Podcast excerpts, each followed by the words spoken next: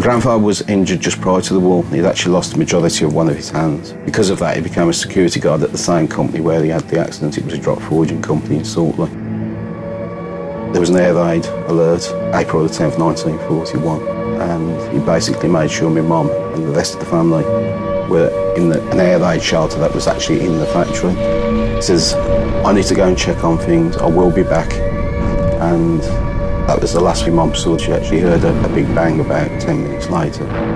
She just, her heart sank because she just thought something terrible has happened. When they came out the next morning, they actually walked out onto Adderley Road and out of the shelter and right across the road was where their house used to be. Uh, we, we since found out that uh, he was in the house trying to look after the animals and make sure the animals were okay. He was, he was looking after the dog, the dog died.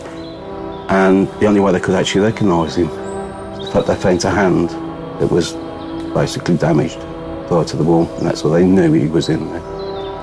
My mum was actually only 11 years of age. Sure, she was absolutely devastated.